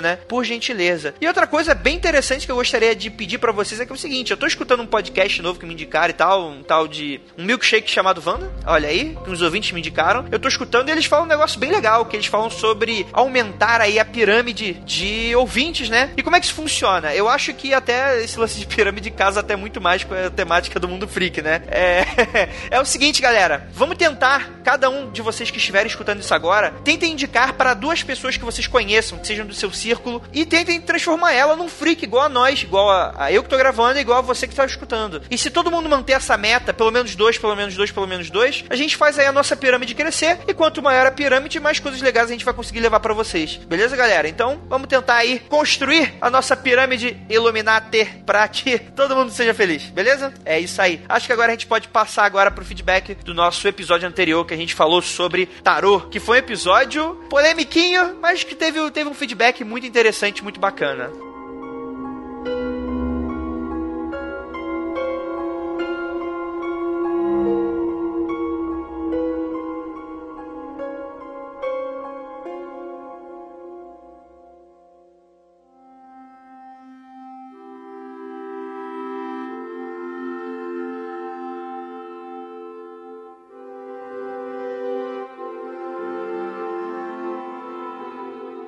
E para me ajudar nisso, a gente tem aqui o cara que falou aí mais uma vez com vocês, essa voz galanteadora, Marcos Keller. Olá, freaks! Vamos ver como é que foi nossos feedbacks a respeito de tarô. E se você perdeu a chance de comentar e dar a sua dúvida, pode mandar depois, não tem problema, a gente só não vai conseguir ler no ar. Alguns ouvintes até já me procuraram, conversaram a respeito de tarô em box junto comigo, e foi bem legal tirar algumas dúvidas. Mas o mais legal seria que isso fosse aberto, né, para que toda a comunidade freak tivesse acesso. Não perca a chance. Ouviu o podcast na quinta-feira? Até domingo, segunda segunda-feira, terça de manhã a gente consegue ainda colocar no ar essa gravação. É isso aí, é isso aí. Mas galera, isso que o Marcos falou é muito interessante. Lembrando a vocês que o nosso grupo de Facebook não é página, é grupo. Tá lá disponível, né? Então se você quiser, entra lá no, no nosso grupo, vai estar tá aí no post o link. Você entra, você vai fazer a solicitação, a gente vai te aceitar. E lá você coloca o post que você tiver de dúvida sobre tarô. Ou então a gente cria ali um post só para isso, em que as pessoas vão colocando dúvidas no comentário. E à medida que o possível o Marcos vai respondendo, eu acho que fica até mais dinâmico do que vocês mandarem talvez um comentário daqui a um ano depois, né? Vai ser um pouco mais complicado é, tá ali fazendo esse acompanhamento. Mas no grupo é sempre 24 horas, então é, fica a recomendação. Com certeza, a gente tá sempre por lá, né? O grupo nunca tá sozinho. Never, never. E temos aqui também, olha aí, olha aí, conseguimos, conseguimos, depois de uma agenda extremamente apertada desta menina, desta Senhorita, por favor, Priscila Guerreiro está aqui com a gente, criatura, louca, meu Deus. Poxa, tinha começado tão bem. Senhorita, criatura. Ah, ok, essa semana já me chamaram de sacripantas mesmo, tá criatura até que tô no lucro. Oi, boa noite, amigos freaks. Aqui é Pris Guerreiro, diretamente da minha casa para o mundo freak. Estou aqui para ajudar na leitura de e-mails. Tenho voz de criança, mas não sou criança, infelizmente. Bons tempos. mas estou aqui para ajudá-los. É isso. É isso aí. E olha aí, a Priscila que tá sempre nos nossos comentários, é uma das nossas comentaristas mais assíduas, não só pelo, pelo site, mas pelo Twitter, né? É isso que eu gosto bastante. Você é uma das que mais ajudam a gente a divulgar o nosso conteúdo. Também tem a, a lindíssima, a lindíssima mãe, mamãe, babãe do Mundo Freak, Dona Dora. Grande abraço, Dona Dora. Opa, ela vai ficar maluca quando ouvir. abraço, Dona Dora. Deixa, deixa, deixa eu só fazer, um, deixa eu fazer uma pergunta séria, séria. A Dona Dora tem problema de, de, de, memória também, igual a peixinha do Procurando Nemo, ou é só piadinha ruim mesmo, sem graça? Às vezes tem, viu? Às vezes. Especialmente quando não presta atenção em mim, né?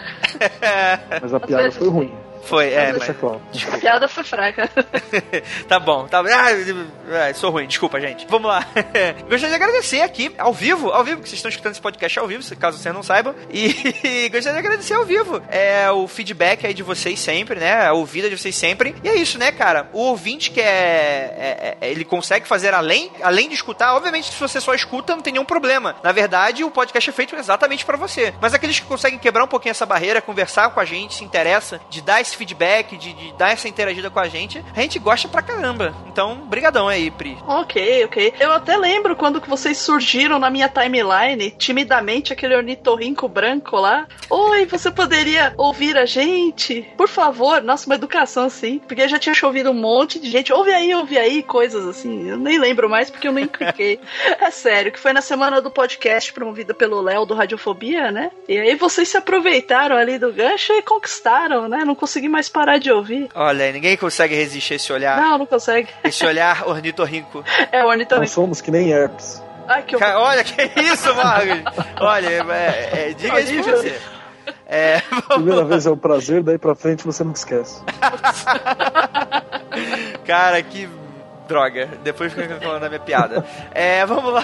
Também eu gostaria de agradecer a todo mundo que faz isso também, né? Não é só a Pri, né? Tem o Ricardo. Cara, o Rica... a profissão do Ricardo lá no nosso Twitter é dar RT nos nossos comentários, cara. Brigadão aí. Ele tá sempre dando RT, cara. Às vezes nem me pergunto por quê. Mas, cara, é, foi irado, irado, irado. Se a gente tivesse mais ouvintes como a Pri, quanto o Ricardo, quanto tantos outros que nos ajudam aí nas nossas redes sociais, a gente seria cinco vezes mais grande. Seremos como Hermes Trimegistro três vezes mais grande. Ou três vezes maior pra acertar na língua portuguesa. Isso também funciona também. É, vamos lá, a gente acha que a gente tá se estendendo demais. Mas antes de a gente começar aqui a leitura do podcast anterior, gostaria de perguntar pra, pra, é, adicionar aqui um assunto que deixou vários ouvintes aí sem dormir, que foi o lance do e-mail que a Pri mandou no Aconteceu Comigo, no último, né? No número 4. Ah, exatamente.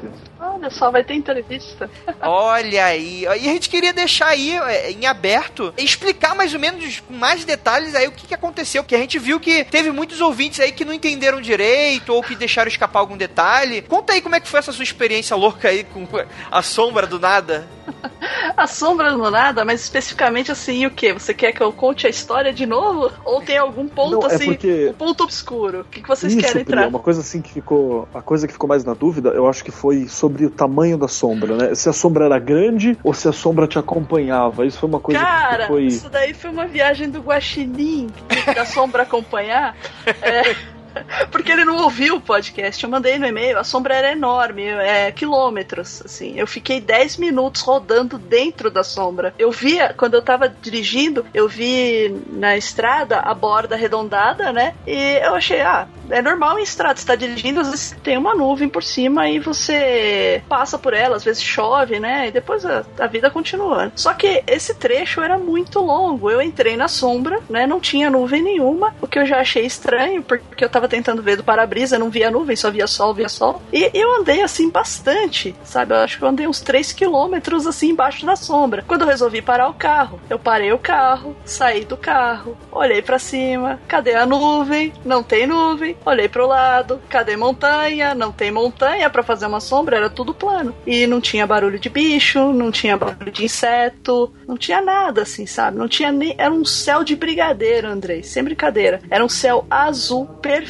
Você olhava, eu olhava pra cima, eu via o sol. Eu não via, eu não via a sombra. A sombra tava em mim, tava no chão, mas você olhava pra cima, você não via nada. É a nave mãe. Misericórdia. E aquele esquema do som. eu fiquei assim, com a, a, a minha mente meio que entrou assim, eu fiquei assim, como? Sabe? É muito esquisito, porque você espera um sólido, digamos assim, é um sólido pra fa- projetar a sombra, né? Fazer a sombra aparecer. E você olha pra cima e não tem nada, tem um céu azul, não tinha uma nuvem, nada, nada. E tudo plano. Eu até pensei, devo estar num vale, deve ter alguma montanha que tá projetando a sombra aqui. Mas não tinha, era um trecho bem reto mesmo, era plano. Até o trecho da estrada era reto, não tinha curva nem nada. Era um trecho bem retinho lá na direção de Cunha, já depois de Aparecida. E assim, eu fiquei, fiquei cismada, porque você fica olhando pra cima, olhando pra baixo, olhando pros lados, assim, tentando entender. E aquele silêncio absurdo. E quando. Não sei se vocês viajaram, já pararam assim em beira de estrada, assim, sei lá, simplesmente pararam por algum problema no carro. Sempre tem barulho de bicho, sempre tem barulho de inseto, às vezes tem fazenda, tem pastagem, você, vê o gado ali, né? A plantação de churrasco.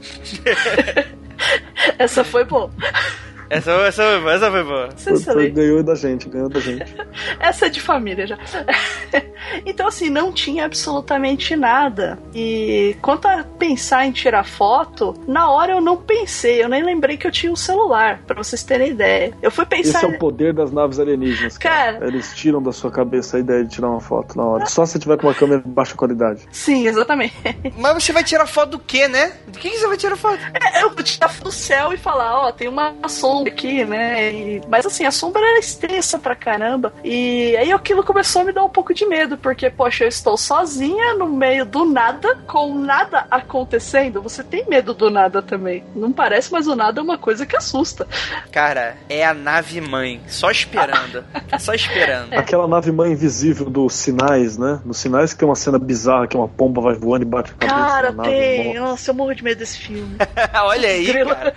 Como é que. Qual, qual, qual, é a cidade brasileira que aparece aquela filmagem do alienígena? É onde? Passo Fundo, né? Passo Fundo? É no sul. É, aquela cena lá me assusta. Se você prestar atenção, você vê até o zíper da roupa do cara lá que tá vestido de ET, né? Mas o diretor. A construção é boa, né? A construção da cena. Não, a construção da cena, do clímax que você tá lá, você se assusta junto com as crianças, né? Nossa, até arrepiei agora aqui. Eu tenho um pânico desse filme, eu não assisto sozinha sinais. olha aí, olha aí, vamos fazer o nosso primeiro freak movie, vamos todo mundo vai sair. Vai pra cunha. Vai sair querendo um abraço, querendo ver Bob Esponja. Beleza, então eu acho que já deu aí uma mega explicada, né? E agora? E agora? Não tem mais o que falar, né? Na verdade, isso aí, né, fica mais na discussão boba, né? Porque a gente nunca vai conseguir explicar isso que aconteceu, né? Não, não, não vai. Mas vamos lá, vamos lá pro feedback. Vamos, vamos lá. Vamos lá pro feedback, vamos lá qual comentário a gente vai ler primeiro? Tem uma tal de Priscila Guerreiro? Ah, não, essa daí. Mas aí eu acho não. que ela já, já, pode dar aí ao vivo o que, que ela achou, dar um feedback rápido aí do que, que ela achou do episódio de Tarô. E aí, Pri? Eu gostei bastante, assim, por incrível que pareça, eu achei esse o mais cético que vocês fizeram, porque eu nunca vi uma abordagem de Tarô assim tão fria, sabe? E calculada. Vocês pegaram o ponto histórico, a parte artística, a parte de comportamento das pessoas da época, foi bem diferente, né? Do que a gente esperava esperava que fosse. Então, assim, eu ouvi com a minha mãe junto aqui e foi muito bacana, né? A gente gostou bastante do Del Débio, né? Ele foi bem sensato no, nas colocações dele, né? E foi, foi muito divertido. Foi um dos melhores, assim, na minha opinião. Bem legal, bem legal mesmo. Inclusive porque tem muito cético aí com um problema sério com o Del Deb, né, cara? É, mas é, é, o cara foi excelente. Ele é excelente, como sempre. Excelente, excelente. É, foi uma aula tanto para quem acredita quanto para quem não acredita, né? Para aquele que tiver uma crença maior no tarô, você teve toda uma parte histórica para você ter mais embasamento sobre aquilo que você gosta. E para aquele que não acredita, não deixou de ser uma puta de uma aula de história, uma aula de cultura, né? Uma aula de sociologia. Genial. Sim, é verdade. E também a, a abordar a questão do charlatanismo envolvido. É, esse daí foi ah, bem interessante. tem, né? Ah, só tem, né? Mas é, eu achei Poxa. interessante a parte de você, você deve tirar para você, fazer as perguntas para você. Isso aí eu achei bem bacana, né? Sim, sim, com toda yeah. certeza, com toda certeza. Bem, vamos lá. Primeiro comentário comentário da Agatha Gonçalves. Ela falou o seguinte: Este podcast abriu minha mente. Sempre tive uma outra visão. Talvez por ter seguido com fervor e por muito tempo o catolicismo. Vi o tarô de uma visão completamente distorcida do que eu acabei de ouvir. Porém, sempre tive curiosidade, mas sempre também tive medo pelo que a sociedade religiosa me mostrava. Eu só conseguia ver errado, pecado e essas coisas imbecis que o, culto que ela seguia, né? A gente não tá aqui pra falar de, desse tipo de coisa, mas que ela fala resumidamente é que ela tá abrindo a mente dela e que ela também entendeu como as coisas funcionam e que ela vai começar a estudar e futuramente fazer os cursos do Del Débio, que cada vez mais me surpreende. Adoro as participações dele e me sinto ouvido alguém superior, não sei explicar. Parabéns pelo cast, adorei. Lembrando a todos que, é, antes que nos acusem de que a gente tava fazendo propaganda do Del Débio, é uma coisa que a gente principalmente deixou muito claro no cast é que existem diversas excelentes formas de você aprender esse conhecimento. O próprio Marcelo, ele disse que ele ministra alguns cursos, né? Mas curso de tarô, eu não tenho certeza se ele, se ele ensina a tirar o tarô. Ele deixou claro que o curso, um dos cursos dele é sobre a parte artística, né? A parte da história da arte do tarô e tal. Não sei se existe realmente ali a tirada e tal, mas existe também outros muitos lugares. Mas também é claro, é, sempre procura aí o conteúdo do Marcelo que a gente confia, confia bastante nele. A gente sabe que o cara tenta sempre mandar as informações mais assertivas e é, não é o cara que vai, tipo assim, aquele cara que coloca o turbante e fala que tá vendo o futuro, que fala que teu namorado vai morrer que o mundo vai acabar, né? E que se não der uma grana para ele para isso não acontecer, isso vai acabar te lascando, né? É. e só sobre os cursos do Eldebrio, o curso realmente é focado mais na história da arte do tarô, mas você aprende a ler o tarô por consequência, na interpretação do significado dos arcanos, né? Mas é bem legal porque você ele compara diversas cartas e você tem uma compreensão específica sobre aquela carta, aquele significado e de acordo com a visão de cada artista. Então é uma coisa bem completa, bem interessante. Para quem for historiador, quem for é, ligado às artes plásticas, ligado à psicologia, ligado à área de humanas em geral, ligado à área das artes, é muito interessante mesmo pelo conteúdo artístico. Sim, com certeza, com certeza. Marcos, leia do Marcelo Guaxinim. muito bom esse Marcelo Guaxinim, cara. Vamos lá, comentário do Marcelo Guaxinim, aquele do SciCast, sabem? Quando eu era adolescente, namorei uma menina que era muito ligada nessas coisas de tarô, o Ica e o escambau. Estudei muito dessa área mística com ela. Sei, esse estudar muito junto com ela. Sei. O engraçado é que sempre que ela lia o tarô, ela enxergava a gente juntos, filhos do escambau. Eu adorava e ficava sonhando junto com a leitura dela. Um ano depois, quando eu queria terminar, já tinha até feito coisas que me arrependo. olha, olha esse guaxinim. Essa coisa que me arrependo aqui tá, tá forte, né? Nossa, tá demais já tinha feito coisa que me arrependo. Ela continuava a tirar cartas que mostravam amor eterno. Hoje, quase 15 anos depois, eu espero que as cartas tenham mudado ou que ela tenha abandonado isso. Engana-se quem acha que sou cético porque nasci cético. Eu já fui muito em letras garrafais e amigáveis religioso e já tive muita leitura de ocultismo, mas depois cresci. Olha aí. Ô, louco, coisa de criança então. É, realmente, eu vejo várias crianças do jardim de infância convocando Bezebu. Nossa, ou Pokémon, né? Esses céticos, eles adoram, eles adoram, eles adoram colocar essas colocações, mas todo mundo sabe que nosso grande senhor Asta está olhando por todos nós. Errado é quem não concorda. Minha mãe tá guardando esse aí do Asta Charan, hein? Ai, meu Deus, cara, esse do Asta Charan vai dar um problema, cara. Legal. E tem mais um comentário do Marcelo Guaxinim que eu convido todo mundo a dar uma olhada, porque ele simplesmente deu a visão exata que um estudante de ocultismo, estudante de hermetismo tem a respeito do tarô. Não é o tarô pelo tarô, é o tarô enquanto ferramenta, enquanto muleta. Até uma forma que ele disse para você colocar o seu tarô à prova, que é você fazer a tiragem, sei lá, para semana, para o mês e anotar o significado dessa tiragem para depois fazer uma, um método científico de comparação, é o que se faz com o diário mágico. Diversas ordens aconselham você a fazer exatamente isso. Não ficar tirando por tirar, para que você não tenha aquela memória seletiva a respeito daquilo que você acertou, daquilo que você erra. Então, na verdade, eu parto do princípio que o Marcelo Guaxinim é um ocultista e não sabe. Olha aí! Plot twist, hein? Plot twist bacana esse, hein? Plot twist. Se pai é até maçom fudido, deve ser de, de alguma ordem, alguma ah, coisa assim. Ele, ele deve... deu certinho, a forma certinha de se lidar. Eu, eu acho que ele é Illuminati, hein? É. Illuminati. ele é pago pra desacreditar. É só disso. Deve, deve ser, deve ser. Abraço, Guaxinim. Abraço, Guaxinim. Ah, vai se ferrar, Guaxinim. Mentira.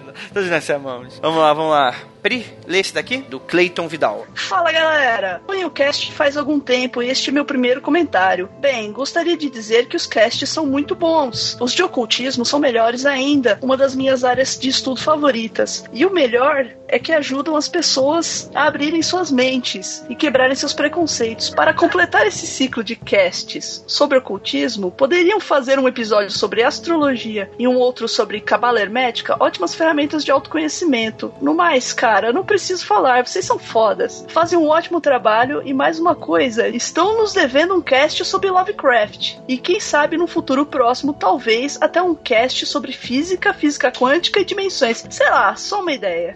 Tá bom. o Rafael agora ri do outro canto da galáxia. Tá, mas são recomendações interessantíssimas, né? A gente pode tentar levar um pouquinho dessas ciências pro nosso podcast, né? Já que o SciCast gosta de falar de ocultismo, né? Do modo deles, né? A gente fala fala aqui do nosso de ciência, né? Por que não? Why not? É, eles... Nossa pseudociência. Nossa pseudociência, né?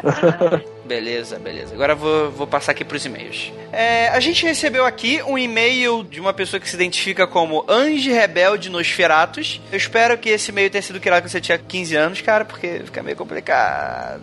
Fica bem complicado aí com esse nome. E é, o e-mail dele também não ajuda também. Mas Anjo Rebelde Nosferatus. Se você não joga Vampire ou alguma coisa dessa coisa, eu já te imagino já num calor de 30 milhões de graus num, num Rio de Janeiro desse, vestido de preto e com maquiagem. E coturno, coturno. Sim. E apesar de que com o nome de Anjos Rebeldes, ele deve ter mais de 20, cara. Ó, ih, Anjos Rebelde é um filme antigaço já, hein? Olha aí, olha aí. Ah, deixa, vamos deixar preconceito de lado. Vamos ler aqui o e-mail dele que é muito irado. Ele fala o seguinte: Boa tarde, caro Andrei, Rafael e companhia. Acho que já me apresentei anteriormente, mas em todo caso apresento-me novamente. Meu nome é Vitor Urubatan. Olha aí, olha aí, Vitor. Tudo bem, fica melhor, né? Tenho 30 anos, olha, está, cara. Aí. Nossa leitura tá errou por longe, né? E mora em São José dos Campos, olha aí. Oh, legal lá. E atualmente ele fala que está querendo abrir um estúdio de desenvolvimento de jogos independentes. Olha só que bacana. A gente sempre dá apoio aí pros nossos freaks. Ele fala o seguinte: Olá, meus caros, venho por meio desse e-mail falar a respeito das camisetas. Gostaria de saber se haverão futuramente o modelo feminino.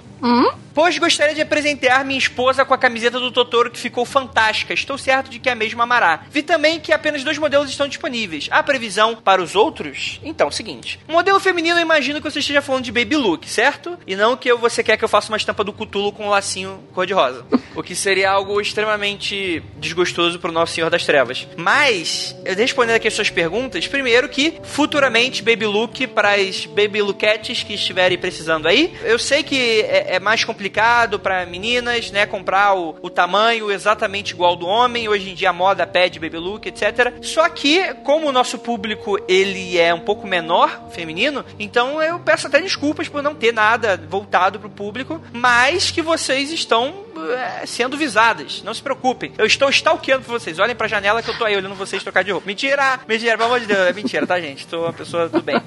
É... e sobre quando as próximas estampas serão desbloqueadas, então, a previsão é que, conforme essas que estão liberadas agora venderem, a gente vai trabalhar para que as novas venham, né? Porque, assim, galera, pouca gente sabe, mas eu tô tirando tudo isso do todo o investimento do bolso. Então, é bem complicado, tá bom, gente? É, a gente não é uma empresa ainda, tudo certinho e tal, com muito dinheiro no bolso para investir duro nisso. Então, a gente precisa muito do feedback de vocês. A gente precisa muito que vocês comprem as camisas, dão, dão esse apoio pra gente, pra gente consiga aos pouquinhos caminhar e vencer, né, galera? E lembrando a todos que a gente acabou de ser criado, então vamos tentar aí aos pouquinhos, aos pouquinhos a gente caminha em direção à vitória, em direção a Keter. Olha aí. Ele continua aqui. A respeito do Cash, bem, praticamente uma orelha permanente dos temas. Esse não foi diferente, pois meu interesse pelas cartas veio com o jogo Persona 3, jogo que saiu no fim da geração do Play 2. Olha, Persona, jogo de otaku viciado. Jogaço, hein? Eu, eu nunca joguei, mas o Bill é viciado. Cara, e o Bill só gosta de coisa de otaku, então eu já tenho preconceito mesmo. É brincadeira, gente, mas eu tô querendo, tô querendo acompanhar. Monster Hunter e Persona são jogos que eu não entendo. Principalmente que eu não entendo porque fazem tanto sucesso, porque eu realmente não entendo de verdade. Nossa.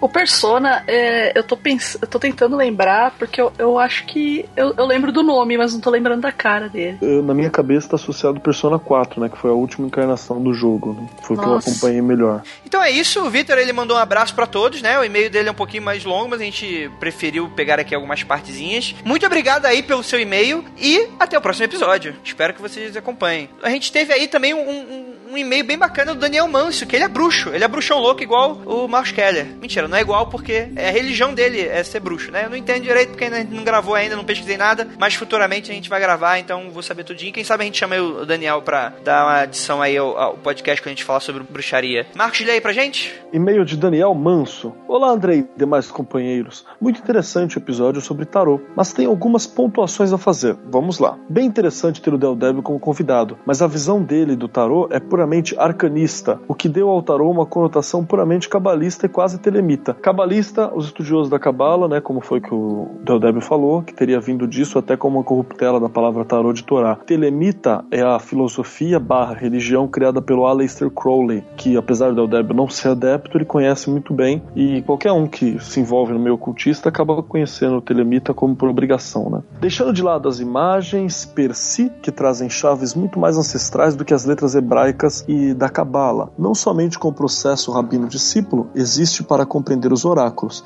e o tarô, como disse o Deldébio, mas o processo pode vir a acontecer entre o indivíduo e as divindades dos mais diversos panteões cultuados pelos seguidores das religiões pagãs. Ou seja, o caráter continua religioso, mas não somente dentro do escopo judaico-cristão. Ou seja, ele diz que as cartas vão muito além do simples representação simbólica, né? Ali ele está dando uma conotação religiosa e até de contato com uma entidade superior à, à consciência humana, superior à, à, ideia do Tiferet, né? Do eu maior, tá falando realmente de divindades possíveis. Inclusive tendo tarôs consagrados a divindades egípcias e companhia e tal, com imagens específicas para elas. Acho que talvez tivesse sido interessante ter para discutir esse tema um magista, Deldébio, e um não magista, um bruxo ou bruxa, que segue a religião, né? Porque muitos dos conhecimentos arcanos veio da prática pagã, muito antes dos estudos herméticos do Egito. Sugiro como um nome para o próximo o Wagner Périco, ancião da tradição Wanem no Brasil, ou a Mavesper, presidente do Abra Wicca. Somente para ilustrar, minha esposa letarou desde os 10 anos de idade e ela nunca estudou a Cabala e sempre acertou em suas leituras. Portanto, ter que ser iniciado no estudo da Cabala ou coisa assim é pura balela. O que ele está dizendo realmente é essa defesa, né? Que o tarô ele teria uma utilidade magística mais potente que só a Cabala, sendo até mais antigo. Muitas pessoas chamam o tarô de o livro de Tote por causa disso, por ele ser o livro T, né? O livro de Tote,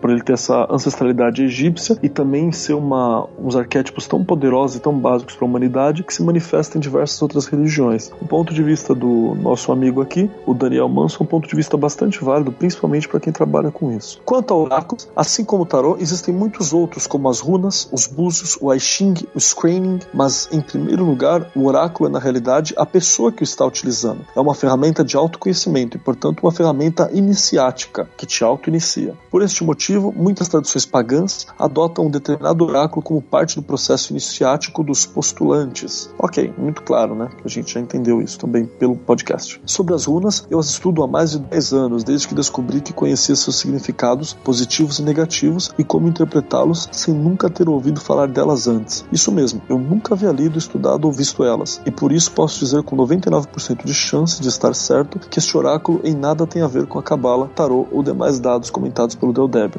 Mais, muito interessante a proposta de falar sobre esse tema. Muito legal o e-mail, cara, com ponto de vista um pouco distintos, como a gente já conversou antes, né? É, a realidade é um D20, né? E às vezes a gente olha mais pelo nosso lado do número. No fim das contas, eu acredito que ele está falando uma coisa muito próxima daquilo que a gente estava tratando, né? O Daniel Manso, porque seriam arquétipos tão simples e tão comuns à cultura humana que ele parece ser representado em mais de um local, assim como é, por exemplo, o mito do herói, né? Está presente em mais de uma religião, em mais de uma cultura, que não estavam necessariamente completamente conectadas entre si. Certo, Andrei? Perfeito, perfeito. E o Daniel colocou um posicionamento bem legal, principalmente da visão de outras crenças sobre, né? Mas assim, a gente não podia chamar mais de 50 pessoas para gravar junto, porque, né, dá podcast 50 horas cada um dando a sua visão, né? E o Marcelo é a pessoa que a gente tem de é, mais fácil acesso, e é um cara que também super gente boa, super aberto com a gente, que a gente admira muito. Então fica mais fácil a gente chamar ele pra esses casts mais voltados para ocultismo, esse tipo de coisa, né? Mas é claro, quando a gente for gravar futuramente, talvez a gente vai chamar aí, quando a gente for pular pra temática de bruxaria, de misticismo, de modo em geral, a gente vai trabalhar em maneira mais específica nesse tipo de coisa, mas fica mais complicado a gente, todo o cast, a gente chamar cada uma das religiões para dar seu posicionamento. Fica complicado, né? Porque aí a gente, beleza, a gente chama o hermetista e o. e o bruxo, né? Aí, aí vai chegar lá o umbandista e vai falar, ah, pô, também tem que ter posicionamento umbandista. Aí tá. Aí no próximo episódio a gente vai chamar os três. Aí depois vai levantar e vai falar que o judeu acabou não tem nada a ver. A gente vai ter que chamar os cinco. Aí vai ficar complicado, né? Vai virar um Aí vira o debate. super pop.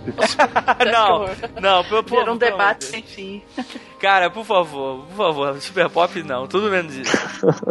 então é isso, gostaria de encerrar aqui mais uma vez nossa leitura de meios e comentários. Gostaria de pedir aí um alô, um alô não, um tchau aí do nosso queridíssimo Marcos Keller antes da gente ir. Deixa aí sua mensagem. Pessoal, foi um prazer, é sempre um prazer gravar aqui com, com a galera do Mundo Freak. E qualquer dúvida que tiverem, por favor, faça como o Andrei falou, corre lá no nosso grupo do Facebook, a MF Confidencial, né, Andrei? Sim, exatamente. Corre lá, qualquer dúvida a gente tira por lá junto com o pessoal. E se manifestem mais, apareçam mais. A gente precisa saber quem são os freaks, como que os freaks estão, o que, que os freaks querem. Nós somos uma nação e nós temos que nos manifestar mais. Aproveitando a onda de manifestações, vamos pra rua, vamos pedir mais camisas pro Andrei, vamos comprar mais camisas, vamos fazer a nossa voz ser ouvida. Olha aí, olha aí. É... Não tem ninguém de direito nesse episódio. É, vamos lá. É... Pri, Primeiro gostaria de agradecer, obviamente, sua participação exuberante no nossa leitura Oh, de obrigada. comentários. E deixar aí seu tchau. Aí, se quiser fazer um jabá, diga alguma coisa. Ah, eu quero, eu quero sim, quero convidar o pessoal do Mundo Freak pra visitar o meu site, o rockmeon.com.br, onde lá tem algumas tiras minhas, alguns desenhos, algumas reflexões e os posts que mais fazem sucesso, que é quando eu me ferro, né? Onde tem mais visualização. Não, não sei porquê, as pessoas gostam de desgraça, talvez, né? Mas assim, é... eu gostei bastante de participar. Desculpe o nervosismo e a emoção, assim, eu sou fã de vocês, né? Momento chat agora. É, e eu gostei bastante, achei bem divertido, né? Bem, bem interessante. E pode chamar sempre assim que precisar. Agora eu tenho equipamento, tá? Ok? Olha aí. Não, eu comprei especialmente, né? pra- Pro Mundo Freak. Olha. Então, mas assim, é um prazer estar aqui, né? Muito obrigada aí, pessoal. Olha aí, olha aí. Galera, é isso aí. Gostaria de agradecer a todo mundo que ficou aqui até o final. Gostaria de agradecer a todos vocês que estão aqui comigo. E é aquilo, galera, não olhem para trás. Porque vocês vão ver alguém na janela olhando vocês trocar de roupa. E não sou eu. Talvez. Ou isso ficou muito estranho.